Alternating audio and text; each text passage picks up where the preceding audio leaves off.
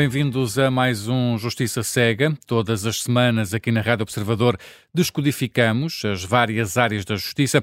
Eu sou Luís Soares e, juntamente com Luís Rosa, vamos olhar na segunda parte para o caso da queixa dos ambientalistas portugueses no Tribunal Europeu dos Direitos do Homem, com a ajuda da advogada Leonor Caldeira. Mas primeiro vamos ouvir o testemunho da Procuradora-Geral Adjunta, Ana Carla Almeida, que gravamos na passada sexta-feira. Bem-vinda, Ana Carla Almeida, é Procuradora-Geral Adjunta, lidera o think tank da Procuradoria eh, que promoveu um estudo para o conhecimento da fraude nos fundos estruturais, um estudo realizado eh, por vários investigadores do ISCTE, também com o apoio da nova SBA, e que chegou a várias conclusões, algumas surpreendentes, eh, que foram conhecidas nos últimos dias e das quais vamos falar neste programa. Vamos começar pelo seguinte dado relativo aos programas CREN e PT 2020, que foram executados entre 2007 e 2020. Primeiro dado, das 314.649 operações aprovadas, apenas foram comprovados dois casos como sendo de fraude comprovada. Estamos a falar de 0,07% do total de, de, operações aprovadas. Estamos a falar de 200 mil euros de fraude num bolo geral de mais de 20 mil milhões de euros. Podemos retirar a conclusão de que somos um país de gente muito honesta? Muito bem, já agora um, só uma pequena chega, e mesmo assim, desses, eh, desses dois casos de, de fraude comprovada, reportados em 2013, o estudo também apurou que esse valor, esse fantástico valor de 200 mil euros, ainda não foi recuperado. Então, podemos dizer se somos realmente um país de pessoas honestas ou não?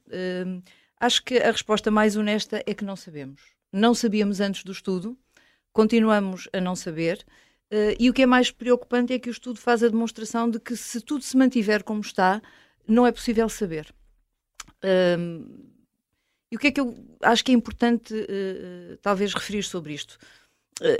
a mim sempre me fez um, uma, uma, certa confusão e alguma, criou-me alguma perplexidade esta preocupação que sempre houve, e na verdade continua a haver, em, em tentar fazer a demonstração de que os valores oficiais da fraude corresponde efetivamente à fraude real. Um, isto nunca se fez relativamente à corrupção, portanto, toda a gente compreende que os valores oficiais da corrupção não correspondem ao fenómeno da corrupção, um, toda a gente compreende que, que, a corrupção é um fenómeno que ocorre de forma oculta, opaca, escondida e que, portanto, enfim, todos os estudos apontam para que os, os valores que se conhecem. Há uma percepção, não há um número real e é impossível haver esse número real Sim, também. mas os estudos apontam para isso, ou seja, há estudos que, que, fazem a demonstração de que a, a, a corrupção que não é conhecida provavelmente até corresponde à corrupção real, ou seja, os números não conhecidos da corrupção serão maiores do que aqueles que correspondem à corrupção conhecida. Isto que é aceito por toda a gente. Quando chegamos à, à, à fraude no contexto dos fundos europeus, não é aceito. Portanto, a, a fraude é sempre reportada pelos valores oficiais, que são os valores que são, enfim, reportados normalmente no relatório da proteção dos interesses financeiros da União Europeia, da, da, da Comissão eh, eh, Europeia, e esses valores da Comissão Europeia eh, fazem-se com base Uh, numa plataforma de reporte dos vários Estados-membros, que é o IMS, e é com base nesta plataforma que, de facto, o estudo também faz esse reporte. E, de facto, não faz, do meu ponto de vista, nunca fez nenhum sentido que se achasse que a, a, a fraude corresponde realmente a esse, a esse reporte oficial. Hum. Um, o, estudo assenta nos dados de reporte da Inspeção-Geral das Finanças à União Europeia, mas também aqui há alguns dados surpreendentes, nomeadamente entre as hum, já uh, referidas 314 mil operações aprovadas foram detectados uh, pouco menos de 4 mil casos com irregularidades, grosso modo irregularidades administrativas. Há apenas 135 casos com suspeitas de fraude. Podemos confiar que a IGF procure e reporte efetivamente todas as situações que conhece? Bom, uh, uh, acho que já respondi um bocadinho na, hum, na, primeira certo. pergunta. Na verdade, se nós chegarmos à conclusão, se o estudo chegou à conclusão que há dois casos, quer dizer, não, acho que podemos dizer tranquilamente que, na verdade, o reporte não é fidedigno, porque hum. ninguém acredita que tenham existido dois casos de fraude comprovada em Portugal em dois períodos de programação. Eh, não há ninguém que com seriedade, possa dizer isto até isso com seriedade. É, choca com a percepção que nós temos. Como é evidente, não é? Portanto, isso, não, não, não há seriedade nessa afirmação, ninguém pode dizer isto sem que esteja ou a brincar ou, ou, enfim, ou que não esteja no seu perfeito juízo. Portanto, uh, uh, vamos ver, a pergunta é se podemos confiar que a Inspeção-Geral de Finanças procura e reporta efetivamente todas as situações que, todas as, as situações que conhece. Bem, a Inspeção-Geral de Finanças afirma que reporta todas as situações de que conhece, de que toma conhecimento. Eu tenho que confiar nisso, partindo do princípio da confiança e da cooperação com as, com as, com Mas as instituições. Mas a IGF procura, de facto, Pronto, essa informação? a questão é essa. Mas mesmo uh, relativamente às de que conhece, eu acredito apenas com base na confiança nas instituições que tenho de ter, não é? Porque não há, não há, não há, não está implementado nenhum procedimento a partir do qual a Inspeção-Geral de Finanças possa fazer a comprovação de que efetivamente até reporta todas as que conhece. Mas relativamente às que não conhece, não está instituído nenhum procedimento que faça a demonstração de que efetivamente a Inspeção-Geral de Finanças procura conhecer. Vamos ver, aliás. Uh, ontem, no evento que tivemos da, da, da, da, divulgação deste estudo, houve um representante da Inspeção-Geral de Finanças que abertamente disse que não procura nem tem de procurar, até confundindo um, um, pouco no seu discurso, dizendo que o que faz é auditorias, enfim, misturando aqui um bocadinho este, esta obrigação que tem de reporte com, enfim, com o seu papel de entidade de auditoria. Uh, evidentemente que faz auditorias, sabemos muito bem qual é o papel da Inspeção-Geral de Finanças, mas se os regulamentos dizem que a Inspeção-Geral de Finanças tem a obrigação de fazer este reporte, ora, a forma diligente de se desvincular desta obrigação, de cumprir esta obrigação, é ter instituído um mecanismo que garante que vai à procura da informação para reportar esta informação uh, de forma fidedigna, porque esta informação é determinante, e não é só para Portugal que ela é determinante, ela é, ela é determinante também para a Comissão, porque é com base na, na, na informação de reporte de todos os Estados-membros. Nós chegamos às conclusões se há fraudes ou não. Certo, mas também a Comissão, porque a Comissão Europeia precisa desta informação para ela própria para fazer a sua estratégia de ataque e de, de prevenção e de combate também ao fenómeno da, da fraude no, no, contexto da União Europeia. Referiu o representante do IGF que fez, eh, participou no estudo que foi apresentado esta sexta-feira, eu perguntava-lhe, eh, alivia a nossa consciência, como esse representante do IGF o facto, na apresentação do estudo, o facto de 15 países da União Europeia não reportarem qualquer espécie de irregularidade? Não, a, mim não me alivia. Vamos ver, eu fico preocupada pela circunstância. A defesa dos interesses financeiros da União Europeia não pode ser vista Estado a Estado, Estado-membro a Estado-membro. Como cidadã da União Europeia, fico preocupada, se forem 15 os Estados-membros que não reportam, eu fico preocupada, porque a proteção dos interesses financeiros da União Europeia tem de ser vista no contexto da União Europeia. E não é Estado-membro a Estado-membro. Portanto, nesse sentido, fico preocupada.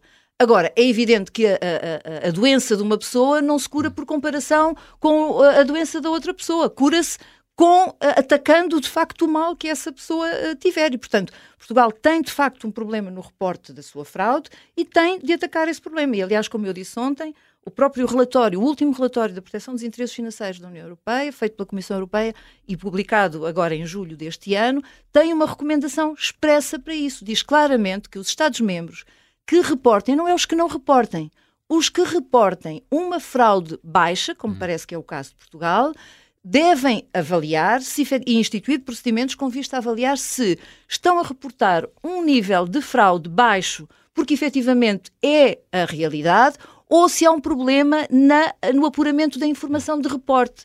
E era isto que eu queria ter dito ontem à senhora da Inspeção-Geral de Finanças e aproveito para reforçar aqui. Estamos nós a reportar um nível de fraude baixo, porque efetivamente isso corresponde à realidade, ou não?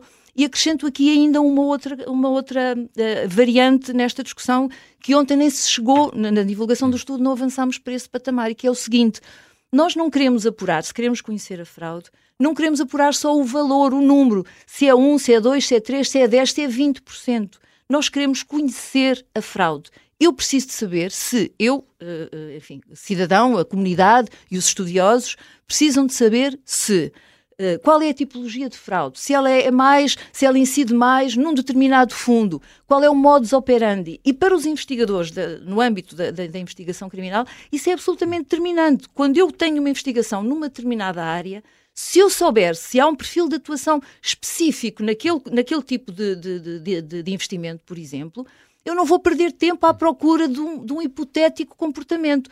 Eh, eu sei que há uma previsão grande de que o que aconteceu aqui foi isto e, portanto, vou já à procura daquilo. Portanto, quer do ponto de vista da prevenção, quer mesmo na reação já na, na, na investigação criminal, é absolutamente fundamental é conhecermos a hum. fraude. Hum. Não é andarmos aqui hum. a, mandar setas ao lado. Hum. Ana Carla Almeida, eh, em termos de, de, irregularidades detectadas, estamos a falar de um total de 250 milhões de euros, sendo que há cerca de 190 milhões uh, para recuperar. Isto significa que o Estado não está a conseguir recuperar esse, esse valor e, e que, de resto, são, são, ainda são valores relativamente baixos. Eu também já respondi quando referi o primeiro caso, quer dizer, os dois casos que nós que já ficaram aqui célebres nas várias notícias. Os tais dois casos de fraude não foram ainda recuperados. Portanto, uhum. se calhar vou dizer de outra maneira, se nós não sabemos, se, se não temos segurança relativamente aos casos que estamos a reportar de irregularidades e fraude, também não podemos hoje dizer exatamente quais são os valores que nós não recuperamos. E há uma questão que eu gostaria aqui também de, enfim, de, de, de trazer para reflexão.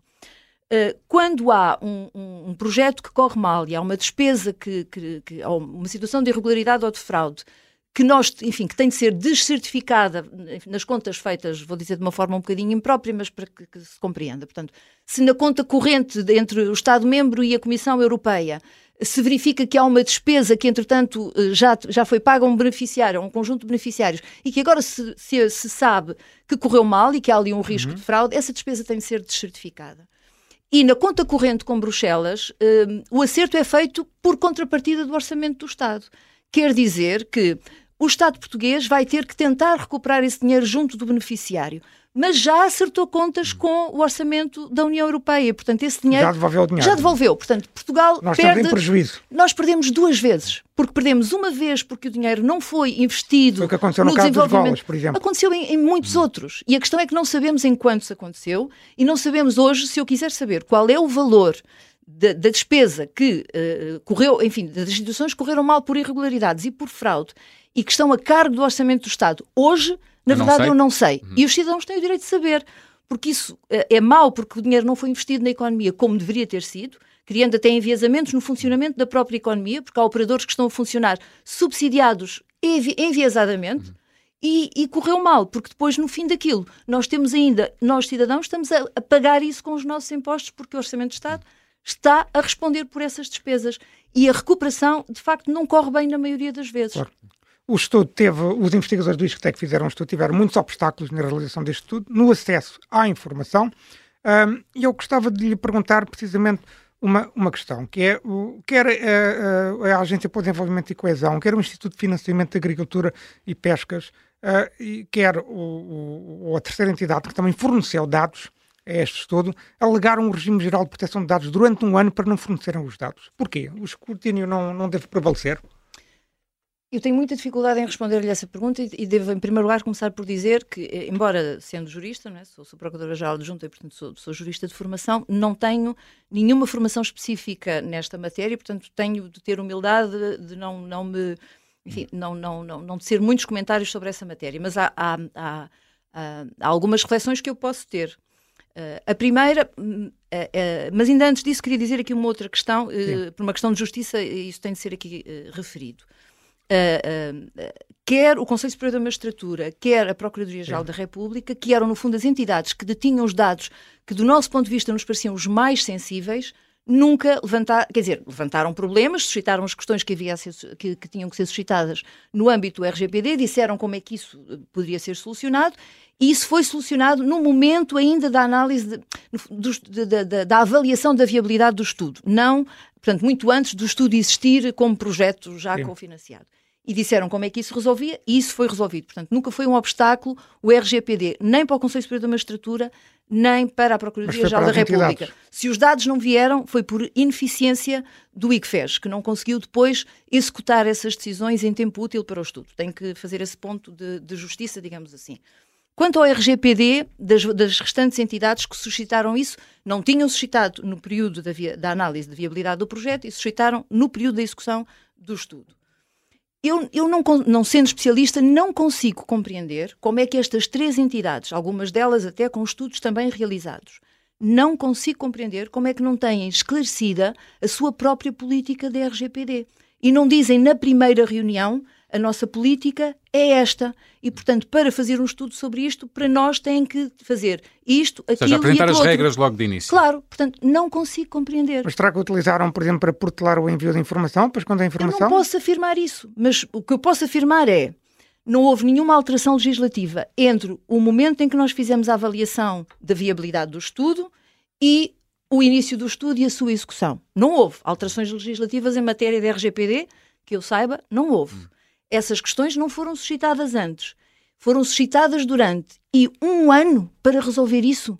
eu não consigo compreender. Agora também não posso avaliar as motivações das pessoas. O estudo, como já dissemos, foi sobre o passado, o CREN e o Portugal 2020, durante o período de 2007 e 2020. Há razões para estarmos descansados sobre o PRR e outros programas que vão voltar a dar a Portugal várias dezenas de milhares de milhões de euros? Uh, eu também já tenho falado sobre isso. Não gosto de ser pessimista, mas também não gosto de ser irresponsável. Não posso ser irresponsável.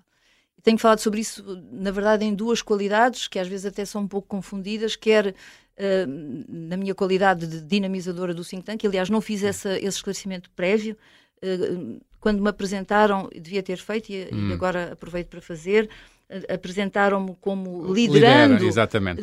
pela própria natureza do think tank. O think tank não é, não é claro. é liderado por ninguém, nem coordenado, é um grupo completamente hum. informal de, de, de, de, reflexão. É dinamizadora. É dinamizadora, dinamizadora talvez seja a palavra certo. mais justa. Bom, então, quer nessa qualidade dinamizadora do think tank, quer na qualidade de Uh, Procuradora-Geral Adjunta uh, indicada pela PGR para fazer o acompanhamento da, da Comissão de Auditoria e Controle do PRR, de facto, te, uh, tem tentado chamar a atenção uh, para algumas uh, preocupações, não querendo ser pessimista, como disse, mas querendo ser responsável. a primeira das quais tem a ver com o PRR não ter ainda a, a, a sua, não ter ainda implementado completamente o seu sistema de gestão e controle interno eh, eh, e nós estamos em 2023, não é? Suposto daqui a três anos estar eh, finalizado o, o programa. Portanto, e é suposto este, o sistema de gestão e controle interno existir antes da própria execução, ao início da execução do programa. Portanto, isso é, para mim, é um motivo de, de preocupação. Depois, também temos apontado algumas fragilidades no controle do duplo financiamento, e também algumas dificuldades uh, ligadas a, a, ao controle dos potenciais casos de conflitos de interesse. Depois há uma outra situação que também chamámos a atenção e o think tank já desde o início chamou a atenção para isso, que é a falta de formação uh, das, uh, das entidades, enfim, das pessoas enti nos, nos, beneficiários intermediários, junto de muitas entidades públicas que têm envelopes financeiros muitíssimo relevantes para executar. E essas entidades recebem bem o escrutínio, o escrutínio que está a ser feito, por exemplo, por, pelo think tank e por outras entidades? O, o, uh, uh, estas entidades, mesmo as outras, as tradicionais ligadas à estrutura de governação, têm um discurso formal de transparência, de acesso à informação, porque uh, é obrigatório, hum. isso faz parte das regras do jogo no âmbito dos fundos europeus. Esse é o discurso formal. Mas todas as entidades públicas têm uma grande dificuldade de serem efetivamente escrutinadas, sindicadas e avaliadas porque entendem isso como serem postas em causa, em vez de entenderem isso como um desafio para a mudança nós, e melhorar as suas bem atitudes. sabemos, bem sentimos isso na pele Sim, também. Mas, na verdade, o que nós nos propomos no think tank nessas abordagens é sindicar apenas para implementar melhorias e para claro. que este dinheiro seja efetivamente usado naquilo a que se destina. E nesse sentido, Ana Carla Almeida, para terminarmos em 30 segundos, para que é que serviu afinal este estudo que apresentou tantos obstáculos e há aqui tantas falhas uh, no envio de informação? Em primeiro lugar, teve esta grande vantagem de dizer que aquilo que andamos a dizer formalmente sobre a fraude não corresponde realmente à realidade. Sabíamos-lo empiricamente, agora sabemos-lo através de um estudo académico que faz essa demonstração. Não é a pessoa A, B ou C, há um estudo que faz essa demonstração.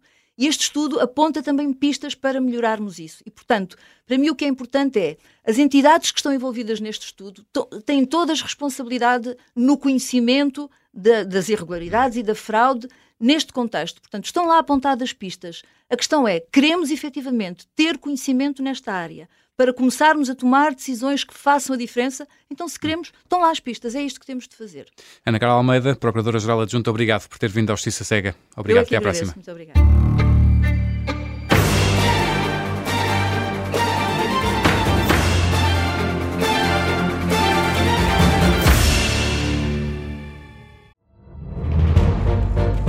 Esta é a história do padre obcecado com a infiltração do comunismo na Igreja que tentou matar o Papa em Fátima. Que raio de coincidência! No dia 13 de maio. E, a partir desse momento, o Papa Voitila nunca mais deixa de olhar para Fátima. Episódio 1 O Anticristo em Fátima. Matar o Papa é uma série para ouvir em seis episódios e faz parte dos Podcast Plus do Observador um novo episódio a cada terça-feira. Os assinantes do Observador têm acesso antecipado a todos os episódios desta série. Já disponíveis em observador.pt. Os Podcast Plus do Observador têm o apoio da Kia.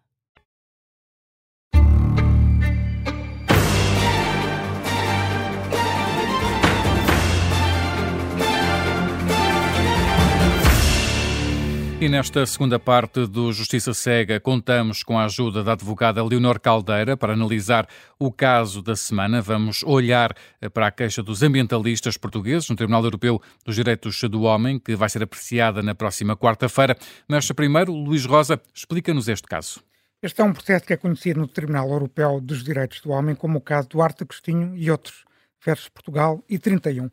O, número da primeira, o nome da primeira queixosa é Cláudia Duarte Agostinha, juntamente com dois irmãos, Martim e Mariana, mora em Meirinhas, numa freguesia do Conselho de Pombal. Aos três irmãos juntaram-se Catarina, também da zona de Pombal, e mais dois jovens de Almada. Os seis jovens portugueses apresentaram em setembro de 2020 uma queixa formal no Tribunal Europeu dos Direitos Humanos contra 32 países europeus. Daí o título da ação incluir Portugal, um dos países visitados pela queixa, e mais 31 países. Um pormenor relevante. Na altura da queixa, os seis jovens tinham idades entre os 18 18 e os 21 anos e tiveram o apoio da Global Legal Action Network, com sede em Londres. Na prática, os jovens processaram os 33 países europeus por, no seu entender, os respectivos governos não estarem a fazer tudo o que está ao seu alcance para combaterem de forma eficaz as alterações climáticas. A esmagadora maioria dos países pertence ao Conselho da Europa, que é composto por 47 Estados-membros e que está na origem da Convenção Europeia dos Direitos Humanos e do, do Tribunal ao qual os jovens recorreram. Apenas a Rússia, que também é visada pela ação, não pertence ao Conselho da Europa. A apresentação da mesma,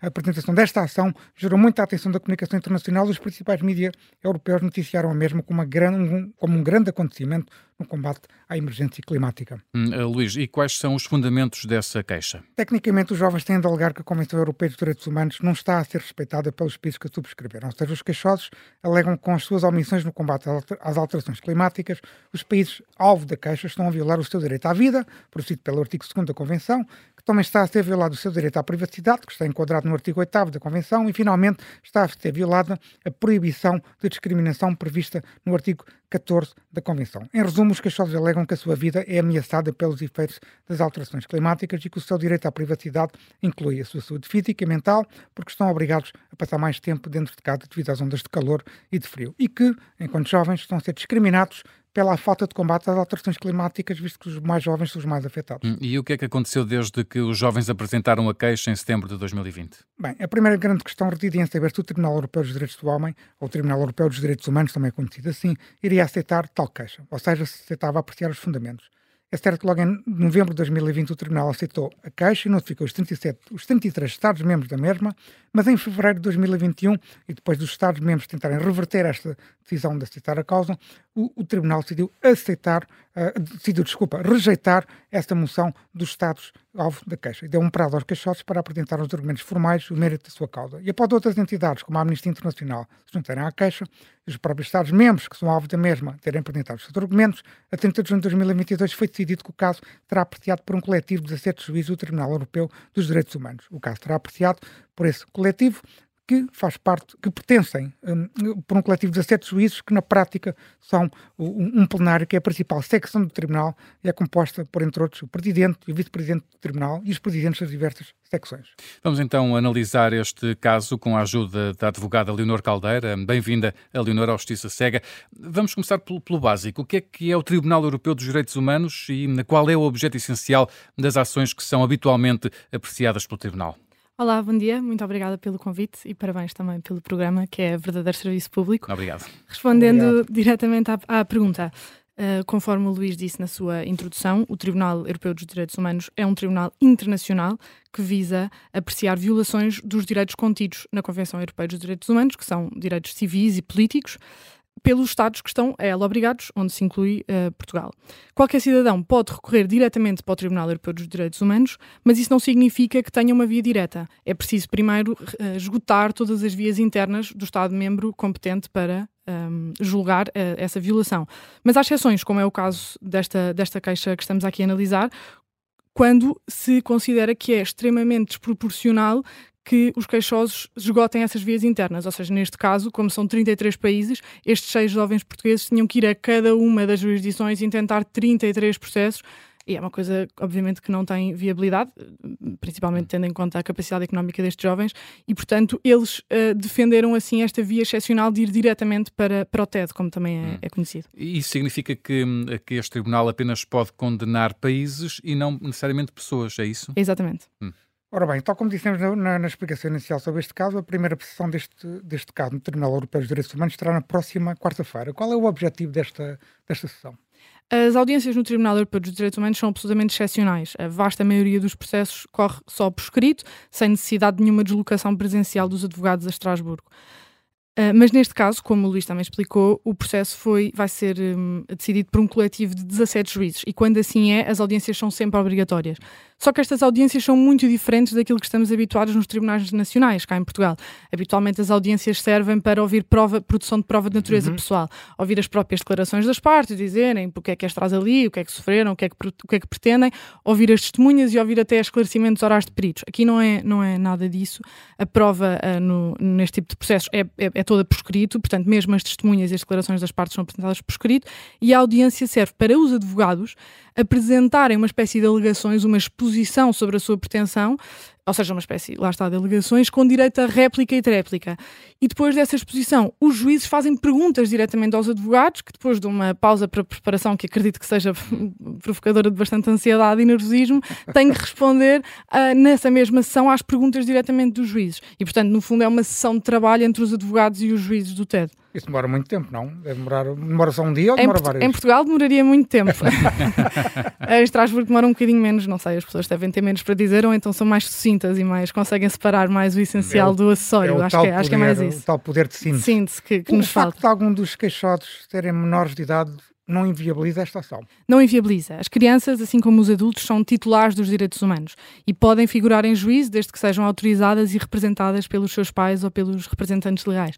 Neste caso, até serve para ampliar os fundamentos da ação, porque, para além de uma violação da Convenção Europeia dos Direitos do Homem, os queixosos ainda invocam que a Convenção Internacional sobre os Direitos da Criança também está a ser violada e deve ser uh, conjugada aqui com a Convenção. Portanto, ainda há mais base legal com o facto de dois dos seis serem menores. Hum. Uh, Leonor Caldeira, é, esta ação é colocada contra vários Estados europeus, incluindo uh, o Estado português. Vamos supor, hum, de forma abstrata, que, que os Estados são condenados. Quais são exatamente as consequências práticas de uma condenação por parte do Tribunal Europeu dos Direitos do Homem? Então, o pedido formulado nesta queixa é de que os Estados sejam condenados a adotar medidas concretas, legislativas e administrativas capazes de fazer cumprir o Acordo de Paris, que foi uh, assinado em 2015. Esse acordo previa que os Estados obrigam-se a manter os níveis de temperatura até 2 graus Celsius uh, uh, face aos níveis pré-industriais. Agora, o que, o que se pede no, na queixa é uma obrigação de resultado e não de meio. Portanto, no fundo, os queixosos não dizem que tens que adotar a medida A, B ou C. O que os queixosos dizem é obrigaste nos termos do Acordo de Paris a manter estas temperaturas, as medidas que tens, que tens aprovado e que tens levado a cabo não são suficientes para cumprir esse objetivo, portanto, um, muda no fundo a tua conduta. Na prática, sempre que o TED, ou seja, vamos imaginar que os queixosos ganhariam a ação e que os Estados uh, seriam condenados, sempre que o TED reconhece que a violação, que a Convenção foi violada, então transmite o processo para o Comitê uh, de Ministros do Conselho da Europa, que tem a responsabilidade de fiscalizar o cumprimento das decisões do TED. Na prática, isto significa que o Comitê de Ministros deve agilizar com o, com o Estado condenado, aqui tem que agilizar com 33 Estados condenados, para ver como é que este acórdão vai ser uh, executado e quais é que são as medidas concretas que, que devem ser adotadas, sejam elas uh, alteração da legislação nacional ou administrativas de governação. Então aqui também estamos perante uma situação excepcional, porque a maior parte dos casos no Tribunal Europeu dos Direitos Humanos tem a ver as condenações têm a ver com o pagamento de eventualmente uma indemnização aqui, no, por exemplo, em Portugal. Sim, uh, no fundo, a, ma a, maior parte das decisões é ou o pagamento de uma indemnização ou algo que sirva para eventualmente alimentar um recurso de revista. Ou seja, uh, mas sim, esta, esta é, é, é, diferente, é original, sem dúvida. Hum. Uh, outro, outra, outra questão de detalhe, Leonor Caldeira. A Rússia, como dizia o Luís Rosa na introdução, não é um dos 47 Estados-membros do Conselho da Europa. Mesmo assim, este tribunal tem jurisdição sobre a Federação Russa? Tem. No fundo, é um caso atípico. A Federação Russa era parte da Convenção Europeia dos Direitos Humanos e reconhecia a jurisdição do TED. Há muita jurisprudência uh, em que a Rússia é parte de processos perante o TED. Mas, em setembro de 2022, num timing uh, que podemos, obviamente, enquadrar, desvinculou-se da, da Convenção Europeia dos Direitos Humanos e deixou de reconhecer a jurisdição do TED. Ainda assim, nesta desvinculação, uh, manteve a jurisdição do TED para processos em que os factos tenham ocorrido até setembro de 2022. Ou seja, no fundo, esta, esta ação contra a Rússia vai, em termos formais, vai prosseguir. Só que na prática nós sabemos que a Rússia tem um historial problemático de ignorar, Cumprir. exatamente, de ignorar as condenações ou, no limite, procrastinar o seu cumprimento. Só neste momento tem mais de 2 mil decisões do TED por cumprir, ou seja, é uma coisa absurda, não é? Portanto, não há grandes esperanças. Deve estar, deve estar no primeiro lugar do ranking, certamente. Exato. Ora bem, já são conhecidas as respostas dos diferentes Estados europeus à queixa apresentada e pode ser, aqui as palavras são minhas, que há aqui alguma sobranceria, digamos assim. Desde, uma.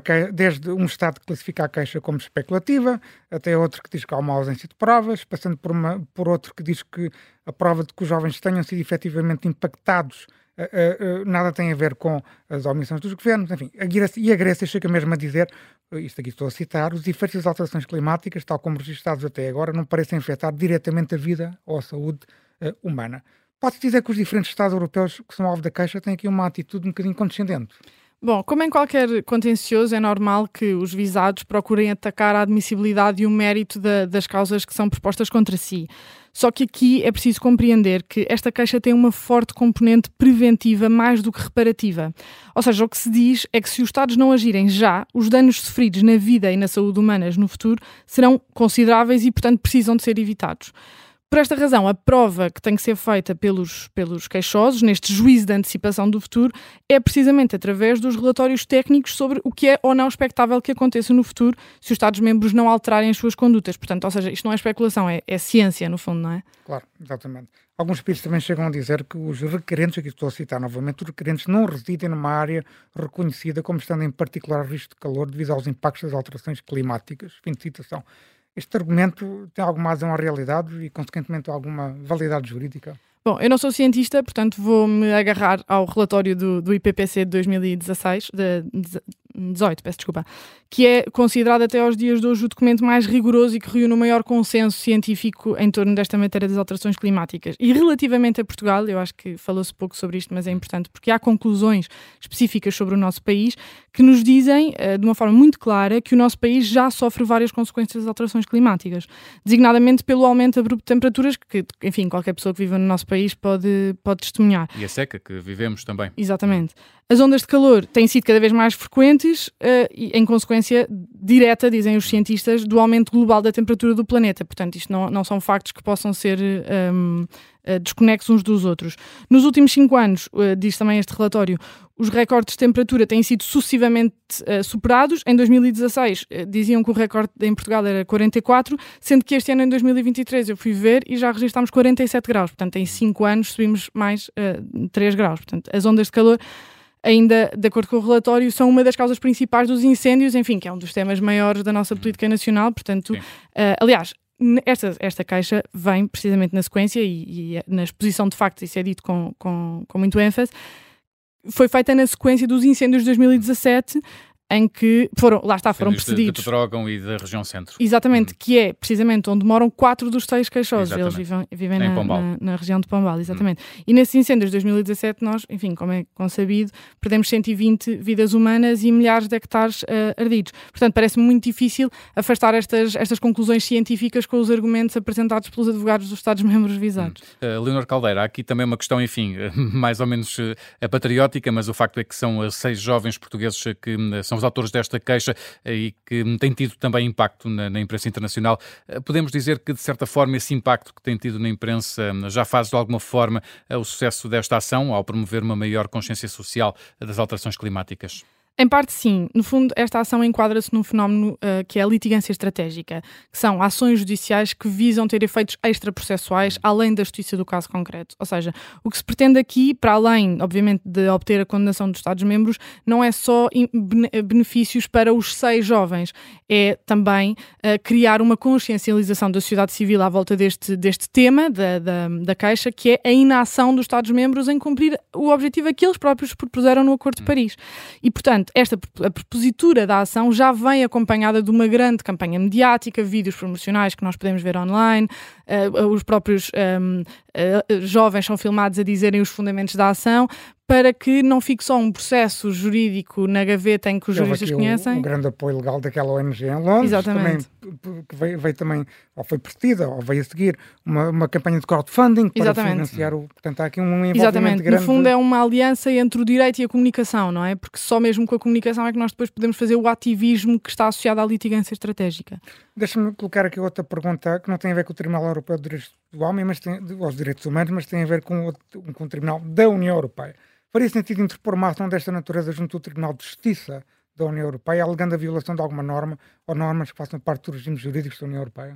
Seria muito difícil. Uh, na verdade, em 2018 já foi iniciado um processo que uh, em inglês foi chamado The People's Climate Case, portanto, o processo climático do povo, em que um grupo de cidadãos da União Europeia e fora dela, onde se incluíam uh, agricultores portugueses, o processo até era Carvalho, Carvalho qualquer coisa e outros, um, esse processo foi, foi iniciado no Tribunal de Justiça da União Europeia contra o Parlamento Euro- Europeu e o Conselho da União Europeia, alegando exatamente o mesmo, ou seja, que os dados, a União Europeia vinculou-se ao Acordo de Paris, não está a fazer o suficiente e, em consequência, os direitos fundamentais estão a ser violados.